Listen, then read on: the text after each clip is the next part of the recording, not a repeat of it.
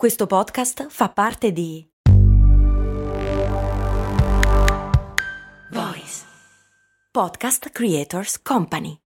Questa puntata di Crash è sostenuta da Scalable Capital, l'app che permette di iniziare a investire in modo semplice e sicuro. Scalable è una app regolamentata con oltre 600.000 clienti che consente di investire in azioni, ETF, fondi e di creare piani di accumulo automatizzati partendo anche da un solo euro. Con Scalable puoi fissare i tuoi obiettivi di investimento, per esempio proteggerti dall'inflazione o mettere da parte i soldi per l'università dei figli e iniziare iniziare il tuo percorso finanziario a piccoli passi. Tutto questo approfittando anche di una sezione dedicata all'apprendimento dei principi base degli investimenti. Per scoprire di più su come Scalable può trasformare il tuo approccio agli investimenti, visita il link che trovi nella descrizione di questo episodio di Crash. Gli astronauti della Stazione Spaziale Internazionale erano ancora immersi nel sonno quando il 15 novembre del 2021 ricevettero una chiamata d'emergenza dal centro controllo della NASA di Houston. Poche ore prima la Russia aveva condotto un test missilistico distruggendo un suo vecchio satellite di epoca sovietica. L'impatto aveva creato almeno 1500 grossi frammenti, formando una nube di detriti orbitante attorno alla Terra alla velocità di 28.000 km orari.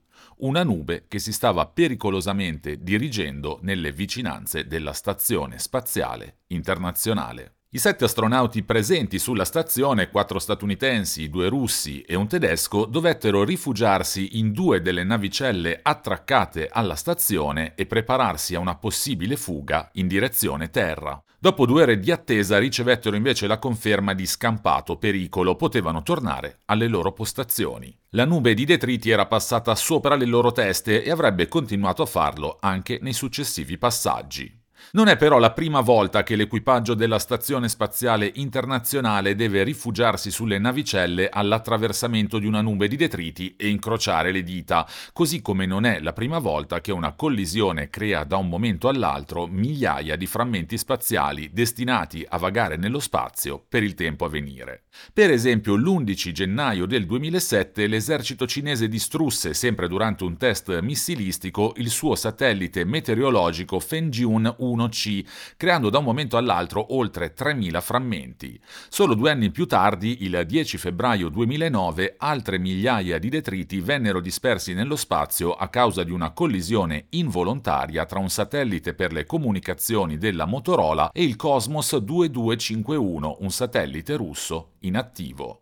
È un problema sempre più grave e che pone anche parecchie incognite sul futuro dei viaggi nello spazio, perché a furia di inondarla di satelliti che inevitabilmente col tempo diventano rottami, stiamo trasformando l'orbita terrestre in una discarica spaziale.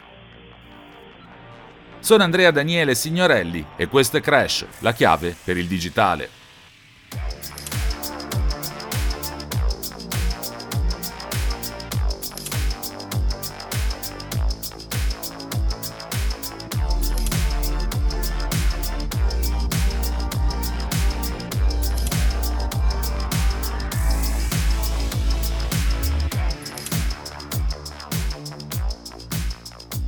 Peggiore dei pericoli che gli astronauti hanno dovuto affrontare negli ultimi anni è stato però corso ancora una volta da quelli della Stazione Spaziale Internazionale. Il 16 luglio 2015 il centro di controllo di Houston notò che l'oggetto spaziale numero 36912 si stava dirigendo verso la stazione. Il detrito si era staccato da un satellite meteorologico di epoca sovietica lanciato nel 1979, che dopo aver funzionato per soli due anni aveva trascorso i successivi 35 a rilasciare frammenti orbitanti.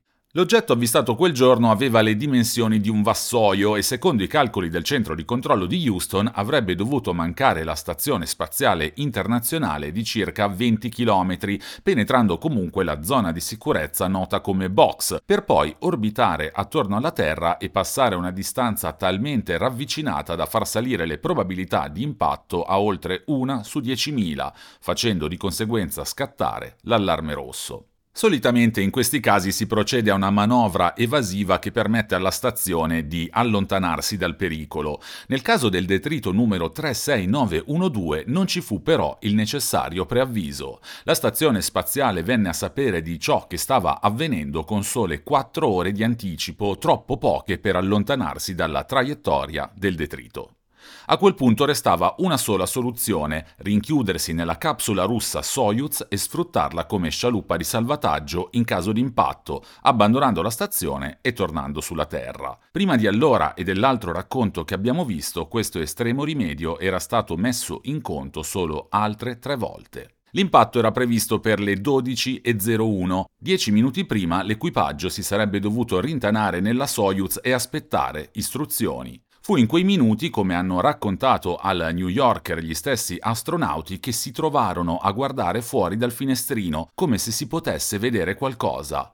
In realtà era impossibile vedere qualcosa, non solo perché fuori era scuro, ma anche perché come si può sperare di vedere qualcosa che si sta avvicinando a una velocità di 14 km al secondo? Non avremmo nemmeno saputo di essere stati colpiti, saremmo semplicemente stati vaporizzati in un secondo, ha raccontato Scott Kelly, l'unico americano che in quell'occasione era a bordo della stazione assieme a due astronauti russi. Alle 12.03, dopo un tempo che deve essere parso infinito, i tre astronauti ricevettero il via libera. L'oggetto era passato questa volta a poco più di due chilometri, una distanza che avrebbe potuto colmare in una frazione di secondo. Nel complesso lo Space Surveillance Network del Ministero della Difesa statunitense monitora oltre 27.000 detriti spaziali delle dimensioni di almeno 10 cm, frammenti provocati da collisioni, dai razzi usati e da oltre 3-4.000 satelliti inattivi sugli 8.000 totali presenti nello spazio, detriti che vagano abbandonati in orbita mettendo costantemente in pericolo non solo la Stazione Spaziale Internazionale ma ogni missione con a bordo personale. A peggiorare la situazione c'è il fatto che non tutti i detriti sono abbastanza grandi da essere tracciabili. Secondo le stime, nell'orbita bassa terrestre, ovvero l'area compresa tra 300 e 1000 km sopra la superficie del nostro pianeta, sono presenti oltre 200.000 frammenti di dimensioni tra 1 e 10 cm,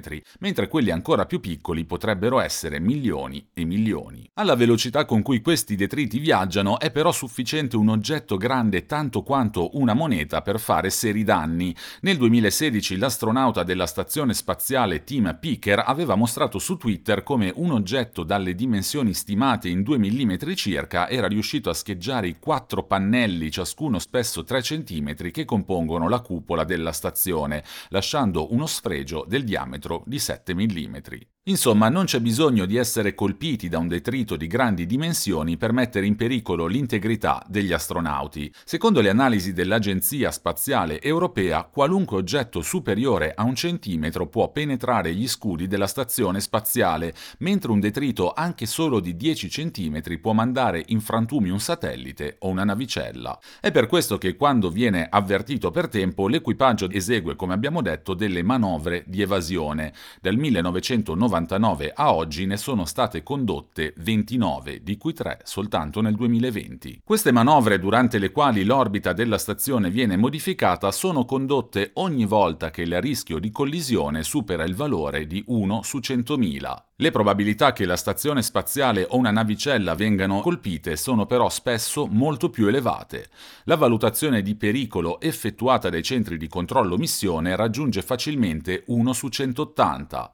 La soglia oltre la quale non si possono effettuare missioni spaziali è invece di 1 su 60, un valore che secondo lo specialista in sicurezza spaziale David Wright rischia di essere raggiunto nel giro di qualche decennio, visto che a causa delle collisioni i detriti continueranno ad aumentare anche se per assurdo non venisse più lanciato neanche un singolo satellite. Hiring for your small business? If you're not looking for professionals on LinkedIn, you're looking in the wrong place. That's like looking for your car keys in a fish tank.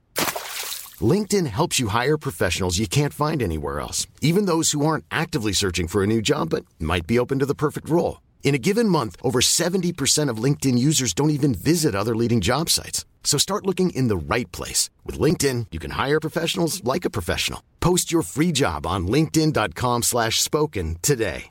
Che cosa succederà allora nei prossimi anni considerando l'invasione di mini satelliti per le comunicazioni attualmente in corso? Nel solo 2017 un razzo indiano ne ha rilasciati 104 in una volta sola, mentre la società Starlink di Elon Musk ha già migliaia di mini satelliti che si aggirano per l'orbita bassa e ha chiesto il via libera per altri 30.000 di questi dispositivi che forniscono accesso a internet dallo spazio. A Starlink si aggiungono realtà come Boeing, Amazon e altre che hanno richiesto chiesto l'approvazione per inviare un totale di 35.000 satelliti nei prossimi anni. Sebbene col tempo i detriti vengano eliminati dal campo gravitazionale terrestre che li attira a sé finché non raggiungono l'atmosfera dove la maggior parte di essi brucia e si disintegra, il processo perché ciò avvenga è estremamente lungo. Il campo gravitazionale terrestre, spiega l'Istituto Nazionale di Astrofisica, attira gran parte della spazzatura spaziale in orbite sempre più basse, fino a che non raggiunge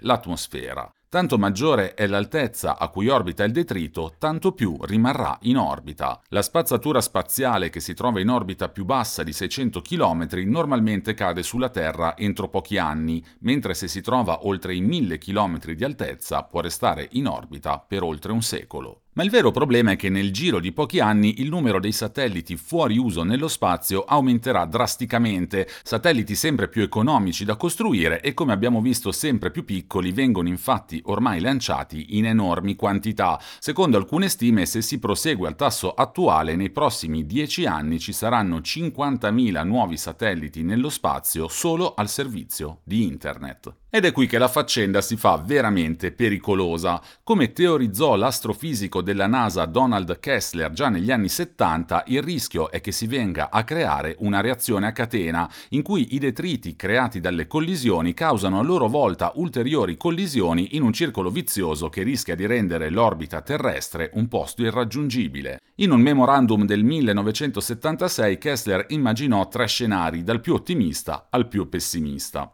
Nel migliore dei casi attorno al 2020 ci sarebbero dovute essere zone orbitali così pericolose che una centrale elettrica spaziale come quelle che sta costruendo proprio in questi anni la Cina non sarebbe potuta resistere più di dieci anni. Nello scenario peggiore, nel giro di due secoli, ogni oggetto presente in orbita sarebbe stato completamente distrutto a causa della prevista reazione a catena.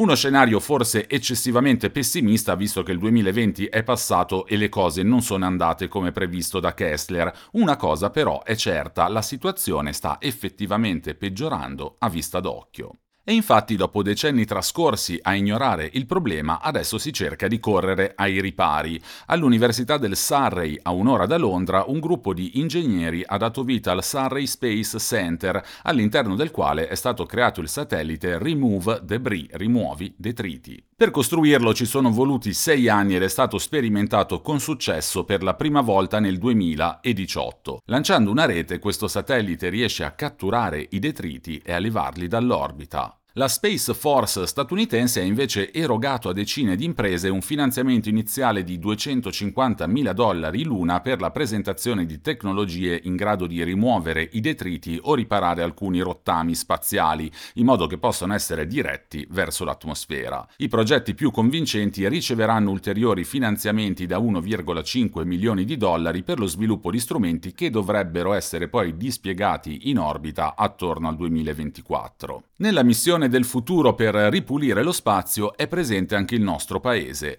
Il ramo britannico dell'italiana D-Orbit, società aerospaziale con base a Como, ha vinto un contratto da 2,2 milioni di euro con l'Agenzia Spaziale Europea per sviluppare una tecnologia per la rimozione di detriti spaziali. Il contratto prevede che venga sviluppato un D-Orbit Kit, un insieme di dispositivi che può essere adattato a veicoli spaziali di qualunque tipo per consentire loro di eseguire le manovre necessarie a uscire dall'orbita e rientrare nell'atmosfera. Stando alle dichiarazioni ufficiali di D-Orbit, questi sistemi potranno essere sfruttati in futuro anche per la rimozione attiva dei detriti, per esempio installandoli sui satelliti abbandonati che già si trovano in orbita. Tra le altre realtà che stanno entrando in questo settore c'è anche la giapponese Astroscale che nell'agosto 2021 ha completato una missione dimostrativa di rimozione detriti tramite un satellite in grado di catturare i rifiuti spaziali utilizzando un meccanismo magnetico. Insomma, è ancora presto per capire quali tecnologie si dimostreranno più efficaci nel rimuovere i detriti e i satelliti abbandonati. Una cosa però è certa, oltre alla Terra e agli oceani è giunto il momento di ripulire anche lo spazio. Sono Andrea Daniele Signorelli e questo è Crash, la chiave per il digitale. Vi aspetto ogni mercoledì su tutte le piattaforme di podcast.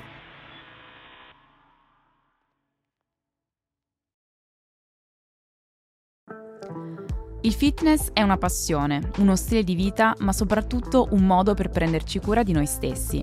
Io sono Virginia Gambardella, divulgatrice in ambito benessere. Virgin Active Talks è il primo podcast di allenamento che non parla di allenamento, ma di tutti quei fattori che lo possono influenzare. Segui il podcast per scoprire come vivere al meglio il tuo benessere.